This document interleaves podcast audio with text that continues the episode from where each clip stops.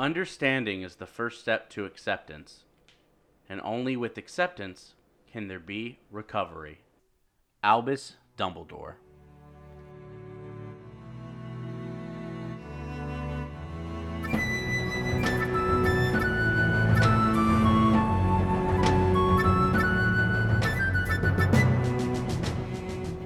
Bending Not Breaking, Season 2, Episode 7 Zuko Alone.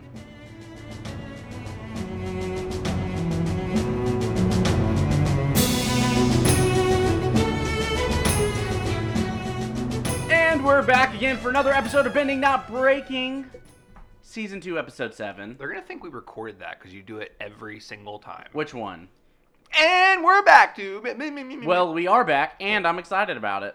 cool, cool, cool, cool. I, I, I don't I don't get why that This would is be a bad Ben Pruitt thing. talking. And this is Sunshine Mayfield, and this is another episode of Bending Not Breaking. And we're excited to be here. We're glad you're listening. Yeah, we're also glad that we have our third man in the studio, Max Gongaware. Hello, Max. Hello. How what have you been up to on this wonderful uh, weekend uh, since we recorded last? You've had a week. Things have been going on. Anything exciting? No, same old stuff. You know how that goes. I do stuff Same goes old, same old. and same old things. What about you, Ben? Anything fun or exciting happened this past week? Anything new that you've been doing? My dog has pneumonia. That's no fun. I found out that I can pay for her meds at a human pharmacy for like a fourth of the cost. Also, uh, and how many how many like did you find this out before you bought non-human pharmacy meds or like? oh yeah, I found that way after. I spent about seven hundred dollars over the past month on medication, and now I realize that I could spend like sixty. That's unfortunate. I'm sorry that yeah, that happened. I'm really kind of frustrated with that. I imagine so. I, I haven't accepted it yet. Uh, well, that goes perfect into our lens, which, as you just said, is what Acceptance. acceptance. Pneumonia. No, no. we could. What would a lens of pneumonia be about? Max. Well, And that's the stuff in Windex, right? Mm-hmm. Yeah. a lens of pneumonia would require that your lungs have water in them. While you watch Avatar. Is that what the show's called? Max, you've been you've been here for a full six episodes already. Have you not watched one minute of Avatar: The Last Airbender? What do you think? Not like Wait, just- have, yeah, but really, you haven't seen one minute of it, like in, even in passing while we've been watching it. No, I don't watch it while y'all are watching it. I don't live with you. But like you used to. I watched it then. In the other room, usually. That's true.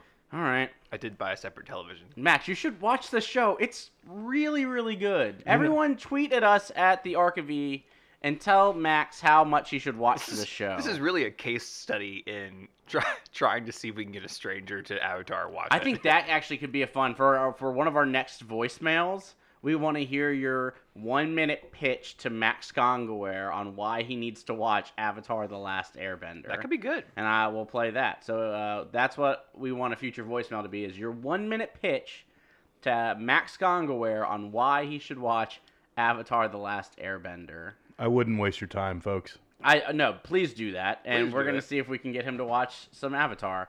Um, but because you haven't seen, To be fair, I also haven't seen James Cameron's Avatar. That's mediocre at best. that's on Disney Plus. I, it's it's good. It was great at the time, and I think it you know with rewatches it it drops a little bit, but it's it's fine. It's like fun. I was never super impressed. You like Pocahontas, right? It's a similar story. I'm- what? It's yeah, it's it's similar. okay. I'm not. I'm. That's a thing. That is all right. Well, and we'll talk about that. But because you haven't seen anything, Max from Avatar, it is time for Max's uninformed recap. Recap, recap, recap.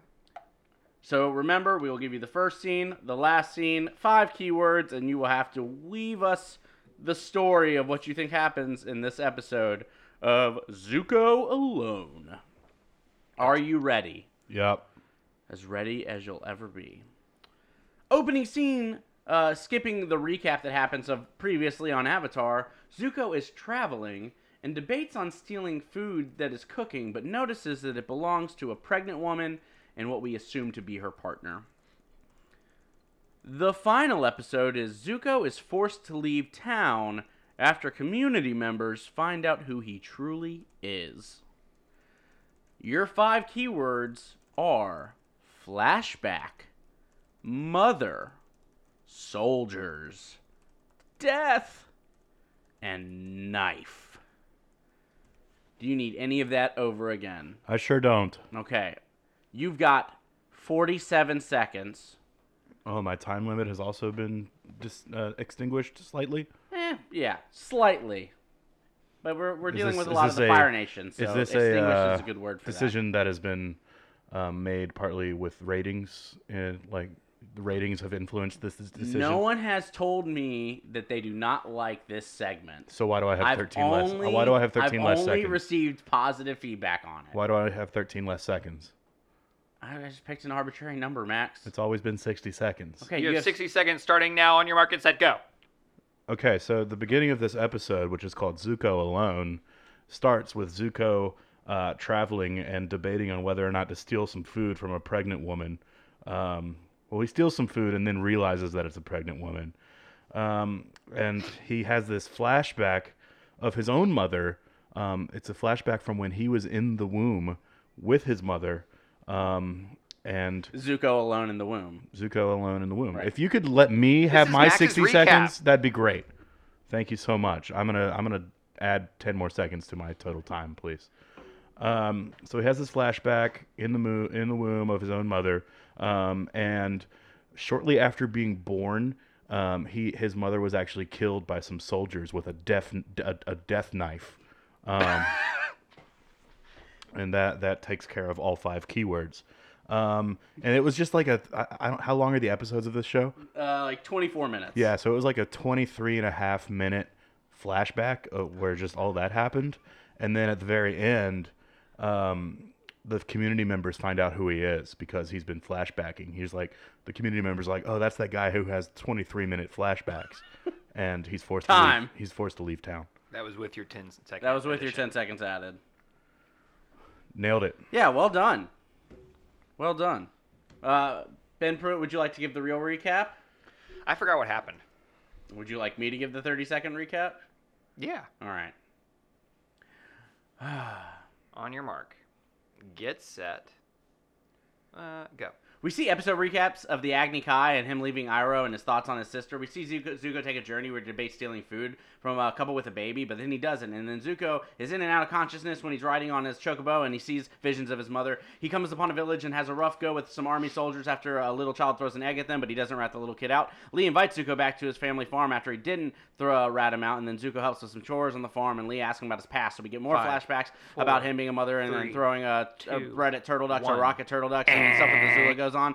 And then uh, Wow, I finished my version of the episode in time at least. and then there's more stuff that goes on. Ultimately, though, he takes down the soldiers that are being rude. but then the community learns who he is and kicks him out. Yeah, they they stop accepting him. I think the moral of the story, I don't want to step on y'all's toenails, but the moral of the story is to never show people who you really are. I don't think that is I- that. That's I. I thoroughly disagree. Yeah, I think that might be the opposite of what I was. gonna go thoroughly disagree. I don't know. See, based on my understanding of this avatar, my long running understanding of, of the avatars um, and their ability to bend um, but not break, uh, you should never be who you truly are. You've heard it from Max, folks. I disagree. Y'all can Um, go ahead and turn off the episode now. There's another reason for you to try and convince Max to watch the show. That's right. Yeah, help um, me be who I really am So with the uh, an avatar lover. You could be though. The, the issue is that you don't know that you. I don't know what love is. I don't know what love is. Point. Okay, so let's talk a little bit about acceptance. What does acceptance mean? I, I that's a great question. I think I don't know, and so I, I guess I approach this with like, especially knowing it's Zuko's kind of like character arc story. We get none of the gang in this episode, No gang. and so we know it's all about Zuko. The episode is Maybe- called Zuko Alone. Right. Again, keywords and context clues is what I'm pulling from here. And so we already know that he has been looking for acceptance from his family um, specifically his father, for the entirety of season one. Um, so there's a lot. Is that what he's looking for? I think so. We've talked about that. About him in search of being accepted by his family. I mean, all he talks about is his honor His honor. I have to find the avatar to restore my honor. to honor. restore my honor, So, how is that acceptance? so he can be accepted by his father. Ah, the implied stuff that's underneath. Uh, it's very layered, like a parfait or an onion or an ogre. Um, and so Or Max. I think we. That's I approached it ex- expecting there to be a lot of him searching for acceptance from others, and honestly, it's I think it's a lot about him needing to accept himself um, for who he is, and I don't know if we get moments of that or do we get moments of that, but there's stuff that goes into that that I think is definitely helpful. For me, the key thing about acceptance is realizing that there has to be something to accept in order for acceptance to be a thing. There has to be something that is not acceptable for acceptance to occur. Right. And so for me, I'll get into that even more I, later. I, I find that rule to be really interesting about acceptance because I think acceptance is often considered a positive thing. And sometimes I feel like acceptance is patronizing and belittling and uh, takes me out of accept like takes me out of seeing the realness of people and things. So talk to me more about that. When does acceptance come off as patronizing or belittling? To use your the words. What, when have you felt that? What was going on? So I think um, I've always been different than the average Joe. I'm average in many ways, but I'm also super not average in plenty of others. And I think one of the things that has bothered me is I often get compliments of like, "You are so you. You are, you are just so you, and that's awesome." Mm. And I'm like, in my head, expletive, expletive, uh, like screw you kind of a deal. Um, because to me, yeah, I I am so me, and that as a form of a compliment is also saying you are so you, meaning you are so different. And feeling like I am not a part of the group because of who I am really hurts. So in those instances, it's more ostracizing than it is welcoming. Well, and that wasn't bringing like, you. It's not inclusive to make a comment like that. I think the subtext is I accept you despite your faults, despite these things. And you just live yourself like that, knowing all that. And Oh, bless your knowing heart. that you're weird, and you do it anyway. Oh yeah, bless your heart. I love you. You're so great. Bless your heart. But really, I'm just like, yeah, you can just take that and shove it down your throat. Uh, I feel very similar when like I get a comment from someone when I'm working out, and I do, and I work out pretty regularly. But I'm a, I'm a bigger dude. Good and, for and someone comes up and like, "Good for you."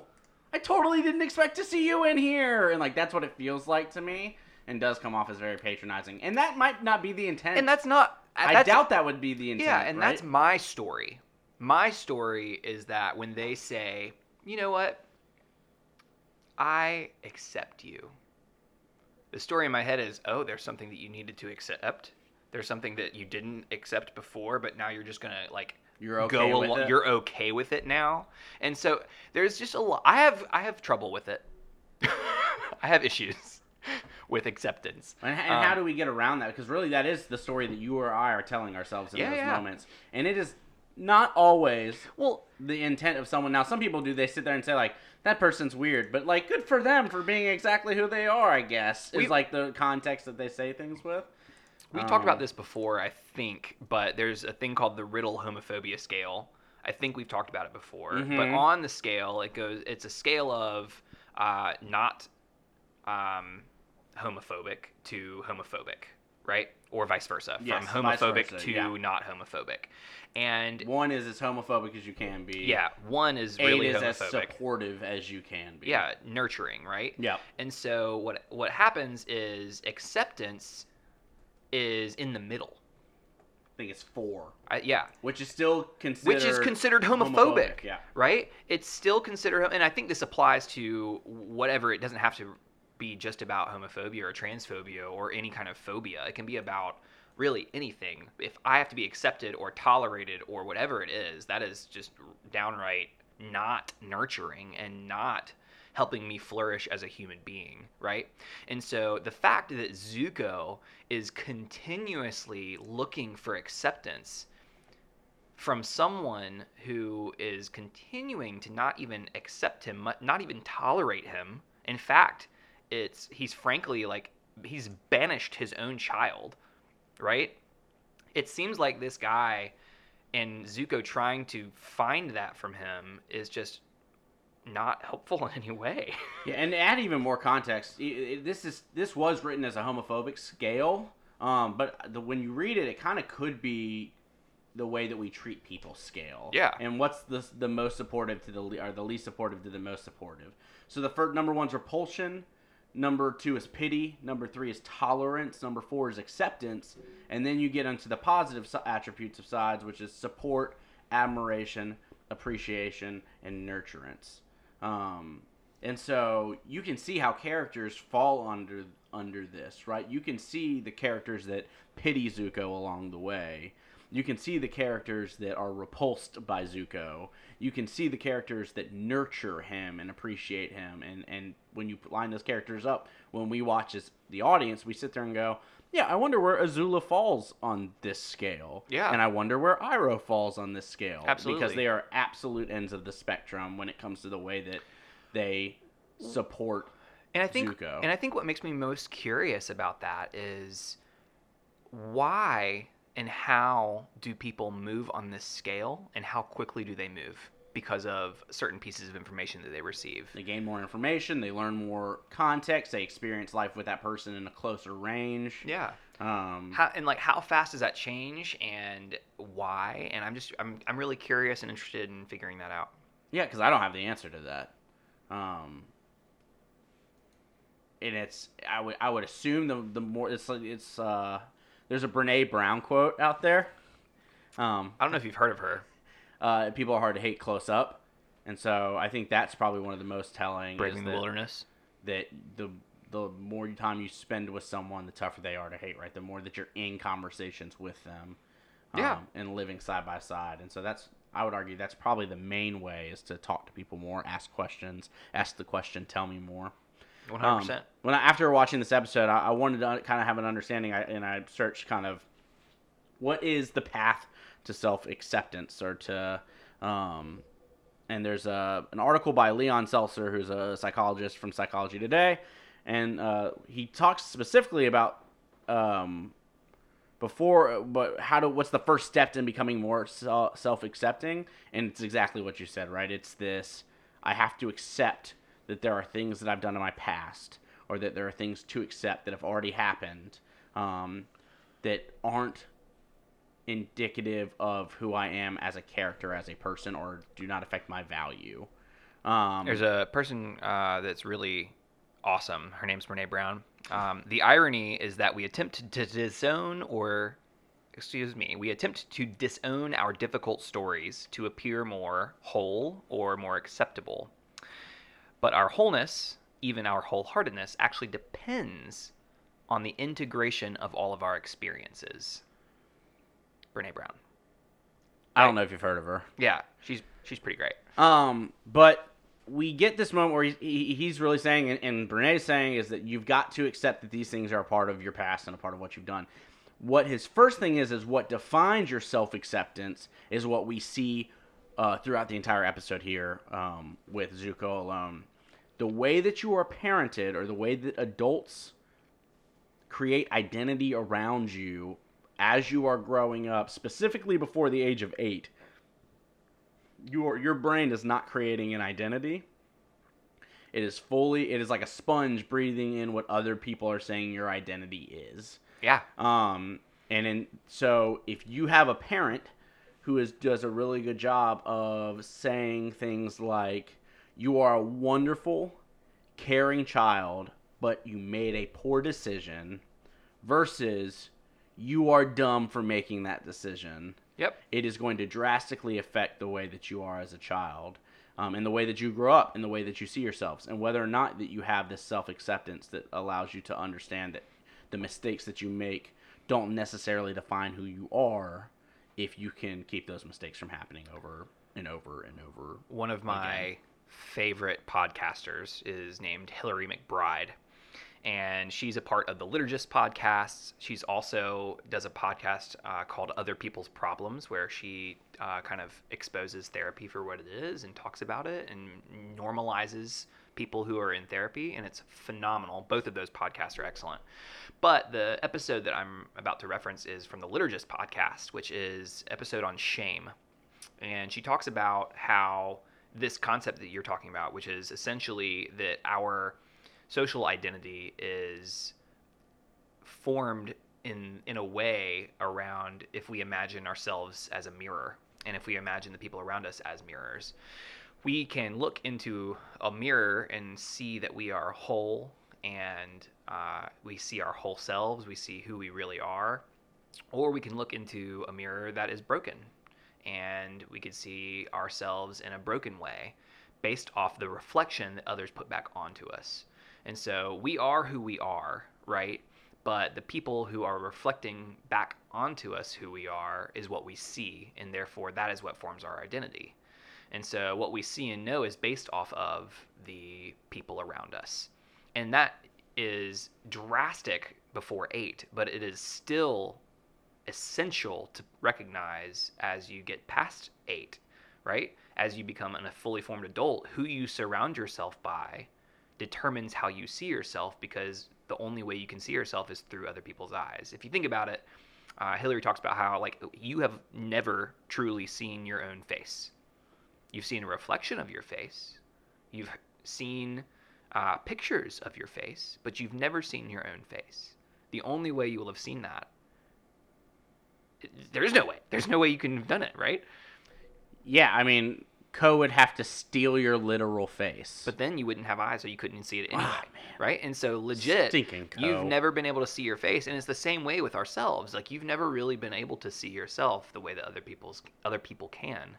Um, and I am drastically butchering it in terms of the way Hillary says it. It's phenomenal, and I highly recommend listening to that whole episode. But um, I just think it's really uh, poignant for what you were just talking about and what we're looking at with Zuko here.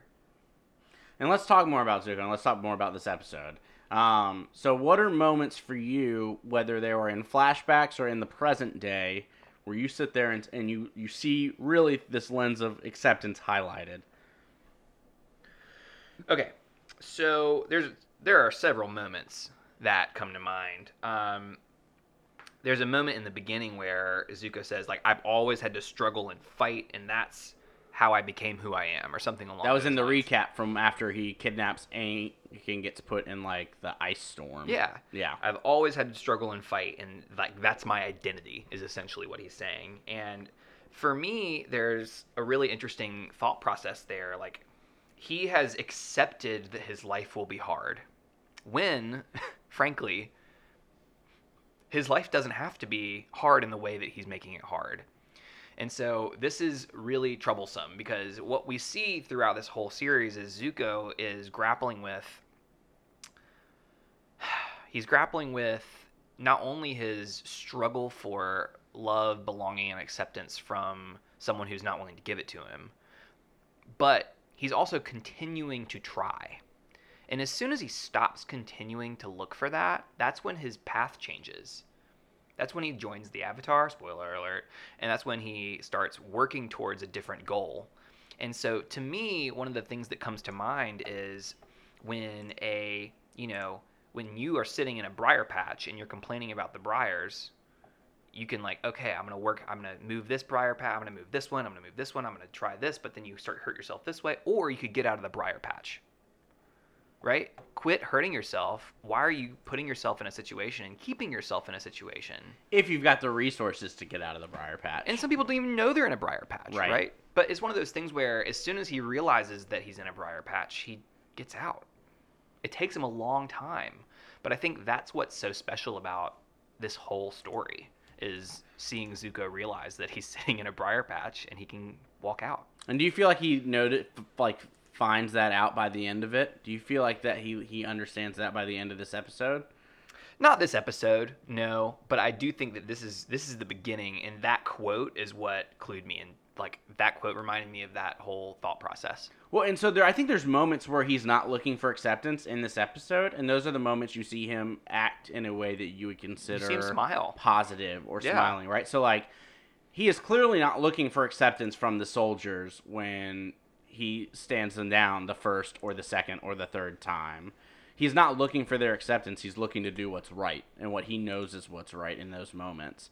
And in those moments, he comes out as the bigger person and comes off as caring and comes off as supportive and clearly has those traits inside And the whole him. town sees that. And the in whole him. town sees that in him and says stuff like they're rooting for him, Yep, they're they're inviting him clapping, back, they're inviting him back to the farm. He's helping with chores. He's not looking to be accepted in those moments because he's even trying to get out of that situation where they're like, "You want to stay at the farm?" And he's like, "Nope, I've got things to do." And then, um, Lee's mom makes a really inclusive gesture by being like, "Well, hey, why don't you help with some of the chores we got going around here, and then we'll eat dinner." that always makes me that whole concept because that's a that's a trope that happens. That is a like a dignity trope where uh offering hey come and have dinner. And then like no no no no. Okay why don't you work for your dinner and then you can have dinner? Like okay. That's a pride thing. I'm not taking from you. yeah i'm not gonna yeah. And so she eases that burden by saying well why don't you work for it?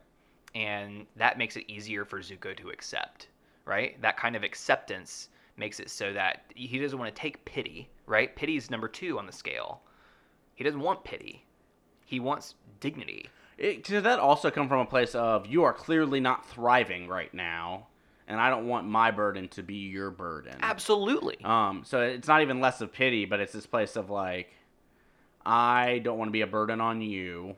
You clearly have your stuff that you're going through. I don't want to add to that. Let me just go. Then it turns into, why don't you help us? Why don't you ease that burden a little bit and then stick around for dinner? And that uh, could also be the flip side of that coin. Well, and there's so many different stories that could happen in that moment to describe and like think about like why did she do it that way. But I like for me the story is he doesn't want to take a handout, right? Sure. And I imagine that's the dominant story for people watching, I think so. right? I would imagine that's true. And if it's not, I want to hear from you. What was your what was the story that's in your head for Zuko in that moment? Right? What does this say about the accepting nature of what needs? So like he's accepted by this family at this It- time, like, and almost immediately. but and it's but it's partly partly because of what he did. yeah, It's because of the actions that he took that little showed brother. that Lee said like I can likely trust you. yeah. Um, but then also m- mom makes pleas to make sure she's creating a welcoming and opening space to be accepted into, which I think is really important. Well, and then dad makes it really easy for him to stay accepted by making it so that he didn't have to reveal any information. Yep, you don't He- have to tell me that, your name. That trust was there. yeah, let his past be his past. That's not your thing to ask questions about, Lee, right? Like Yeah.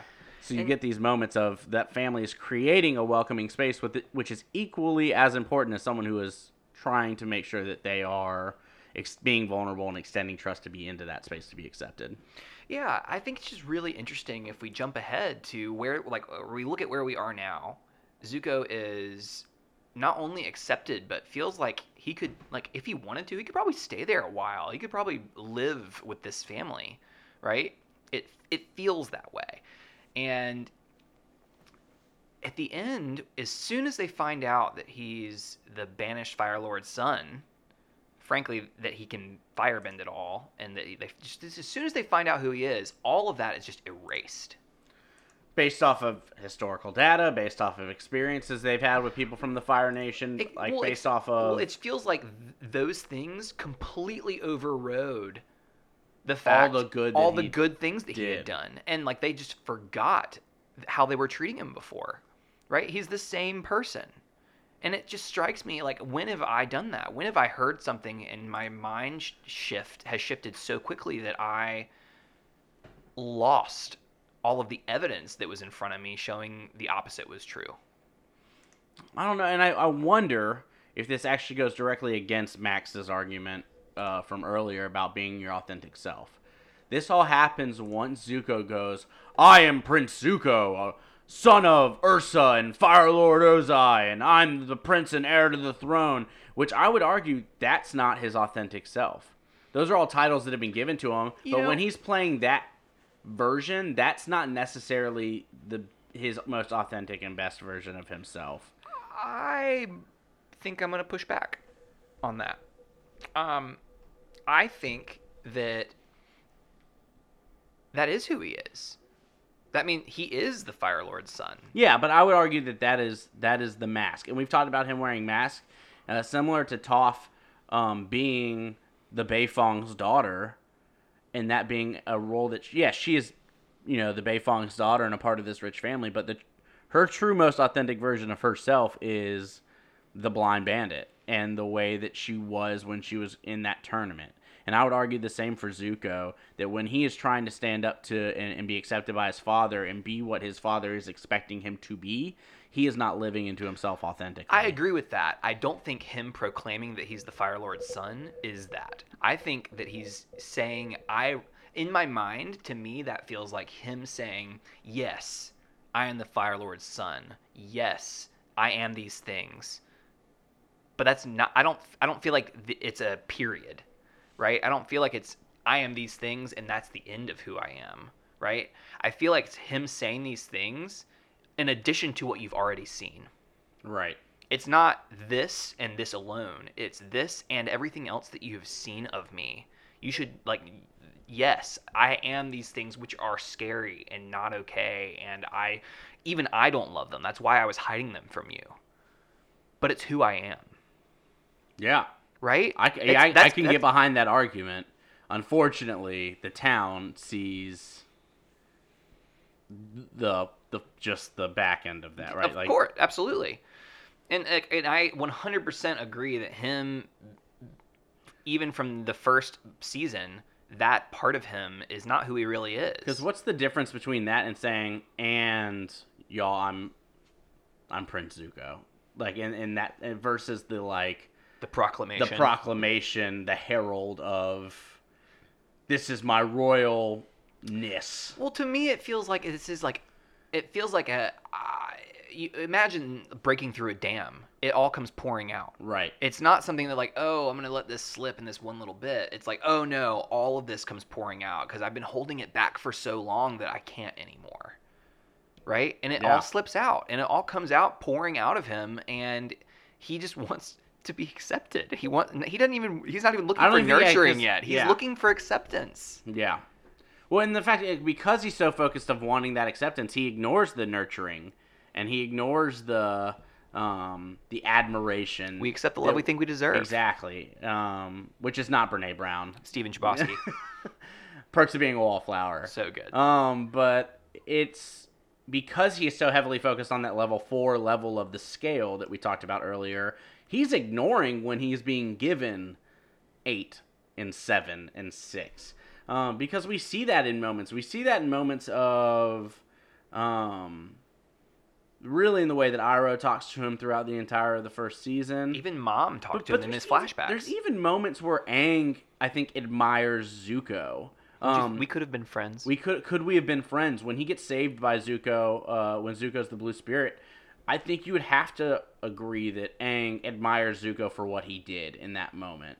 Um, but Zuko does not see those things because he's so focused on being accepted. Um, and so what's you know what's the solution to that? How do when you're in that when you're in the briar patch, how do you know to get out of it? Um, and is that through the the people around you to help do that? And do we see that in this episode anywhere? Well, shame is a social wound, and it requires a social balm. So shame is uh, something that we experience alone, but comes from other people, and so the the remedy for that also comes from other people, and that's what makes shame so scary, because we feel like we're experiencing it alone. We feel like we are, and that's why it's Zuko alone, right? Is we like there's we feel and he doesn't have to be. yeah, he doesn't. Ha- he he left Iroh because of the things that he's going through, right?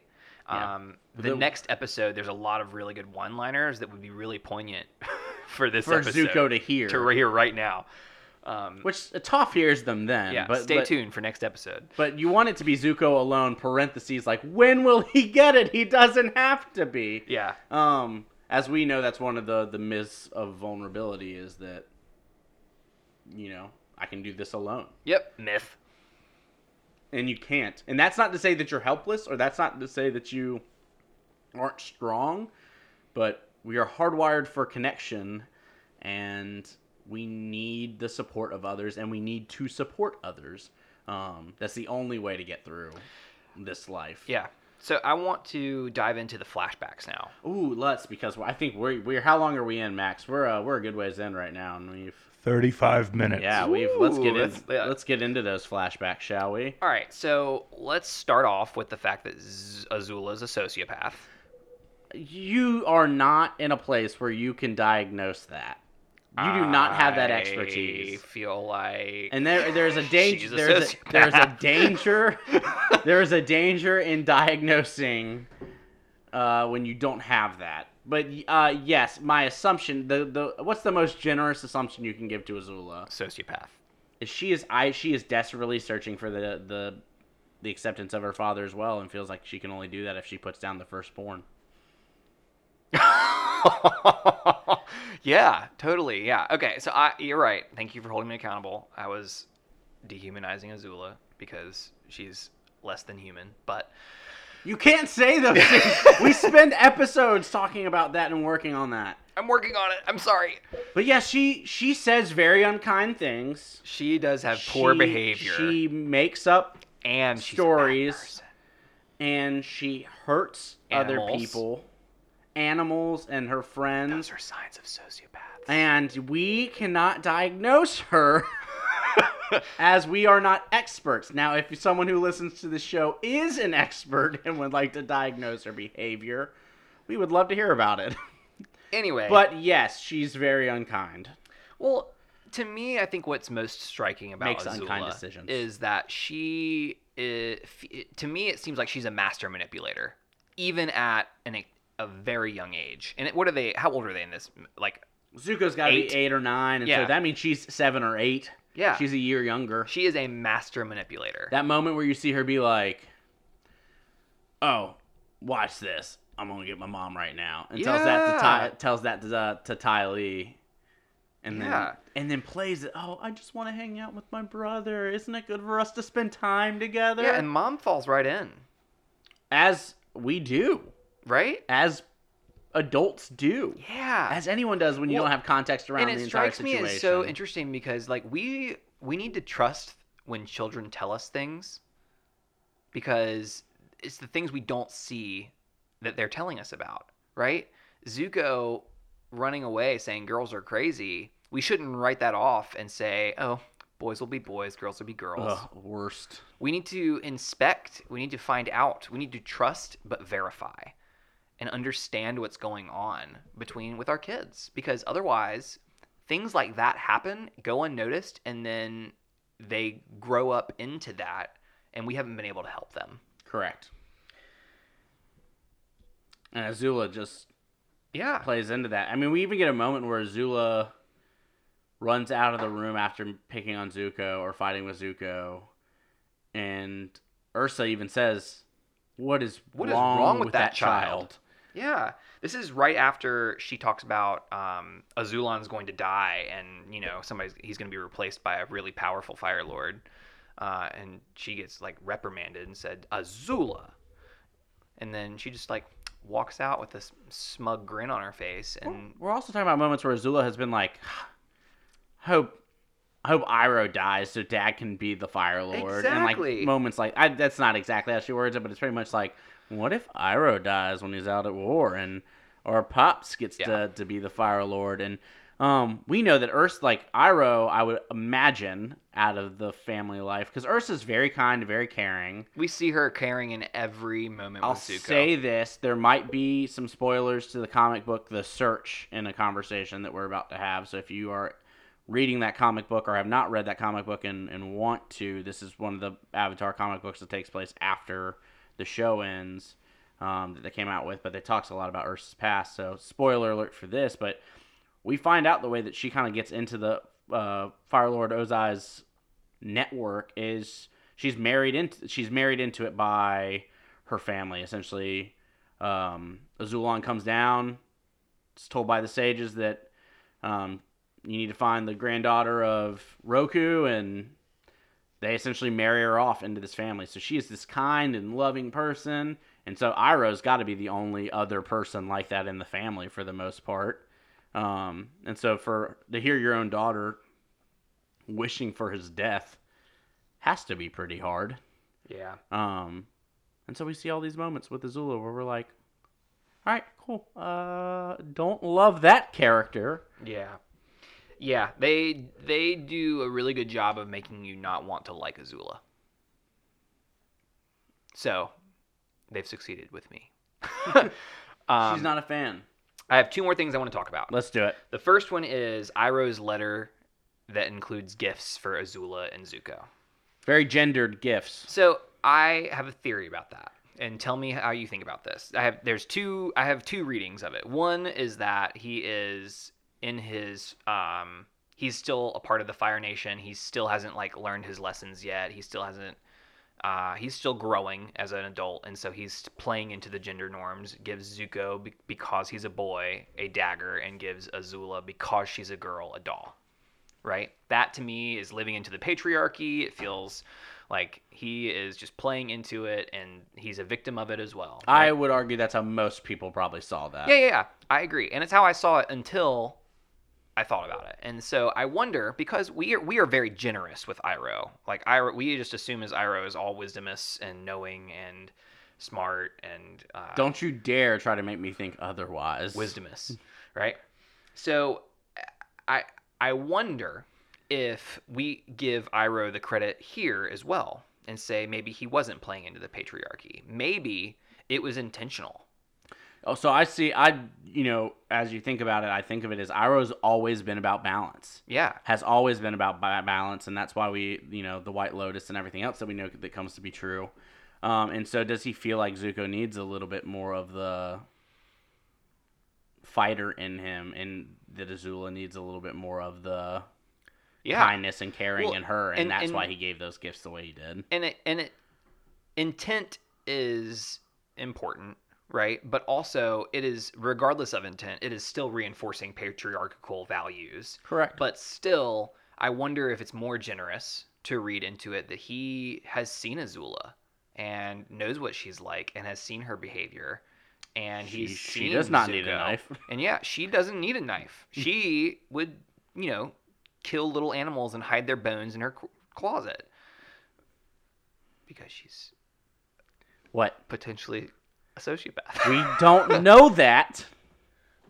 Someone send Ben a shirt that has Azula on it and says, "I can't diagnose her." That's what he needs. I would wear it. I know you would. Um, all right. Second thing I want to talk about, and last thing that I have on my list is when they are called into Azulon's chambers, and uh, Azulon asks Azula to demonstrate her firebending. Well, I think Ozai presents that. Yeah. Oh, yeah. So I don't know if Azulon asked for it, but I think Ozai says like Show us we what would like you've learned. exactly. He's the one Right? speaking, saying, "Show us what you learned," because you see that moment. All right, continue. So it feels like Zuko can't accept that Azula is better than he is. She also throws a little side jab his way. and be and that's part of the reason, right? He can't accept being not as good as. Yeah. Right. It's like when you and I play ping pong, you just don't love that I'm better at you at it. That's a Continue- funny joke. Continue. Everyone, I'm Go. better at This, ping go. pong. Go ahead. You're the one who derailed this I into know. ping Con- pong. Continue. I'm sorry. Admit your defeat. I will not. Continue. I'm better than you at ping pong. Anyway, um, so there's a book by Bessel van der Kolk. It's uh, called "The Body Keeps the Score," and it's about trauma.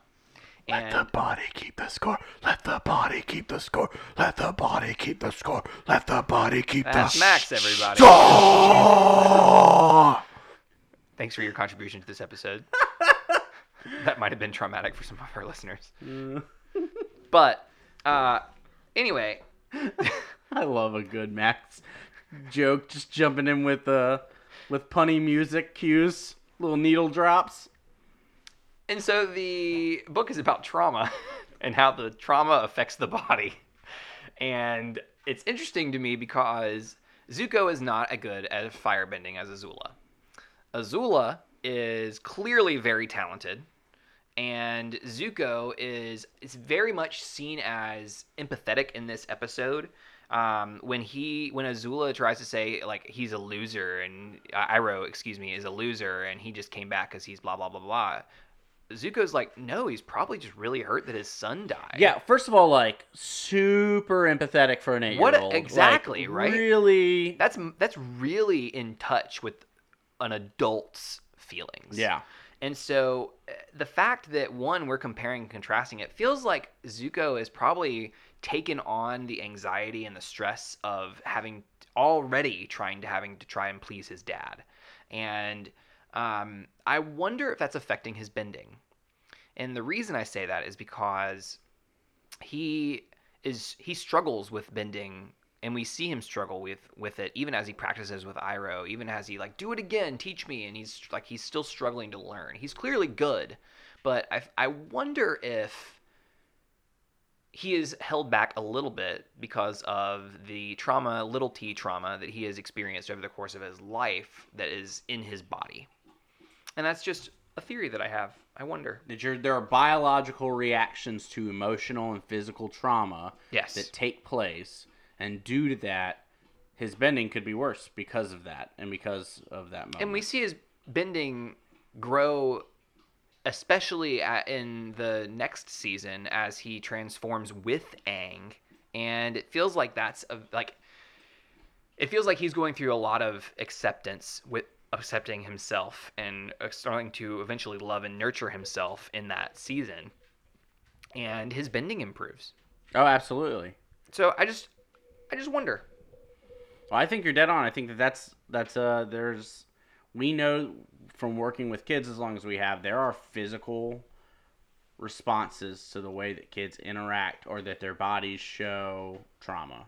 We know that from research, we know that from data, and so to say that that's the reason he's not performing well, I think is is probably spot on. Um, and something that I didn't think. but i can't diagnose because i'm not an expert That's true. We can't diagnose. We aren't experts. We're just people who read a lot and watch a lot of Avatar.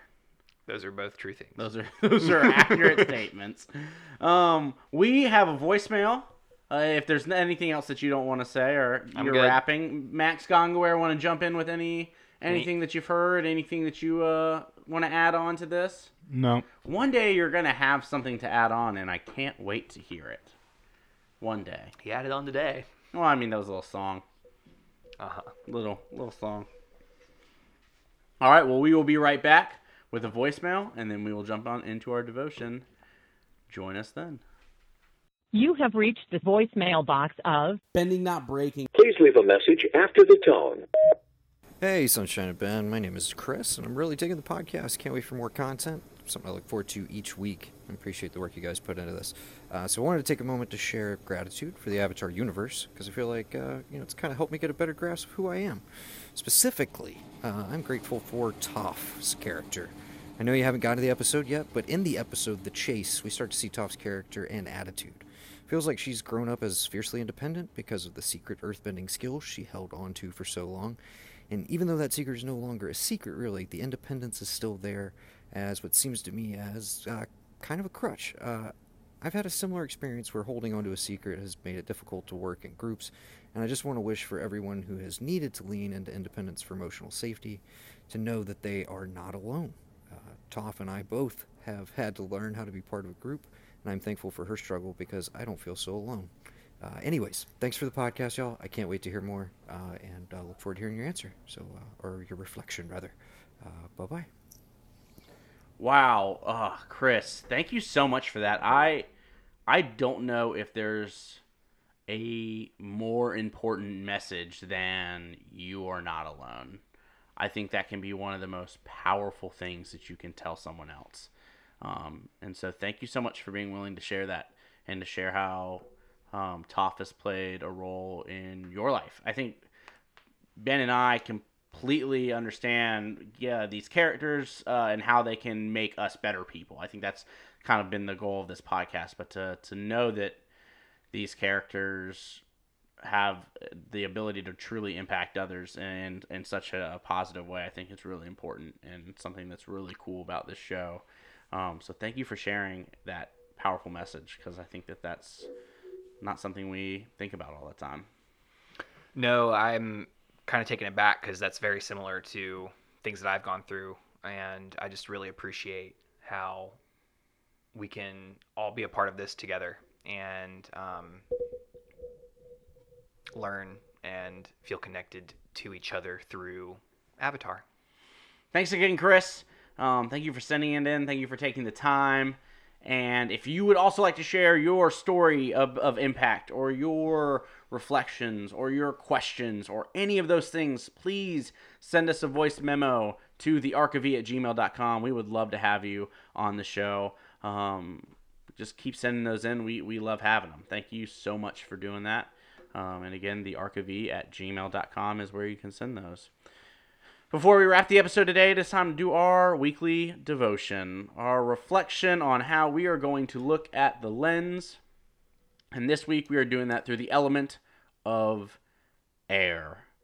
The element of air. So, air and acceptance is what we're doing. Ben, what's your goal for the week?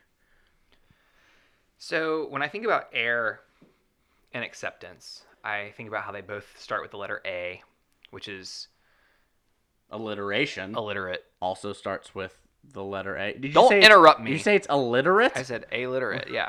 So, what I've been thinking about is like the first thing that came to my mind is I just I wanted to be like a hurricane of acceptance and just create a wave across everyone who I came in contact with. But then I remembered the scale that we talked about at the beginning and how uh, acceptance is not enough for me. And I, I want to, that led me to think about other things when it came to air. And I thought about um, what, it, what the Latin is for inspire, which is inspirare, which is essentially to breathe life into. And that's what I want to do. I want to breathe life into others and inspire them to be themselves and accept themselves so that they can get to the point where they can love themselves as fully as possible. And so, um, a small step in the right direction is better than no steps in the right direction. And so, small steps to change are steps in the right direction. And I want to help people move from pity, move from tolerance to acceptance, and then help them get further than that if possible. I think in a similar vein, I think of the wind uh, in the air as something we have to accept, right? Like we don't get to change that outcome. We don't get to say that it doesn't exist. Um, but for us, for for the wind to be powerful, for it to to do what it does best and um, create energy for us, or um, be a useful tool. It's it's in the way that we nurture that wind. And so, uh, thinking in the similar vein of the of the scale that we talked about earlier, how do I nurture others um, so that all the things that they are already get to be used in the in the best way possible to help create energy and power for others. And so, um, that's kind of what I thought about when I thought about accepting and and, and air. Um, what are you gonna do this week? Let us know. Tweet at us at the arc of e at g uh, at the arc of e or at bnb underscore pod. Um, BNB underscore pods where you can follow us on Twitter and Instagram. There's a lot of bonus content out there. You can donate to our Patreon at patreon.com backslash the arc of E. That helps us keep these shows going. And there's also bonus content and bonus podcast on that. And is there anything else you'd like to share, Ben or Max, before we say goodbye for this week? Send us voicemail. Uh, send us voicemails. Honestly, one of my favorite parts of what we get to do is hearing from y'all. So please, please, please send us a, a, a minute voicemail um, with something that you just want to add and contribute to the show because we, we absolutely love having that. Max, anything from you? Anything you'd like to say? Not at this time. Well, Max, again, thank you for being here and thank you for doing this because this show wouldn't be nearly as good if you weren't a part of it. I have faith in y'all. Well, I mean, like, I think we do fine, but I think we're better when you're here. Fine on a scale of what? All right, anyways. Thank you so much. I'm Sunshine Mayfield, Ben Pruitt. and you've been listening to Bending Not Breaking. Thank you for listening. Cool, cool, cool. Okay, goodbye.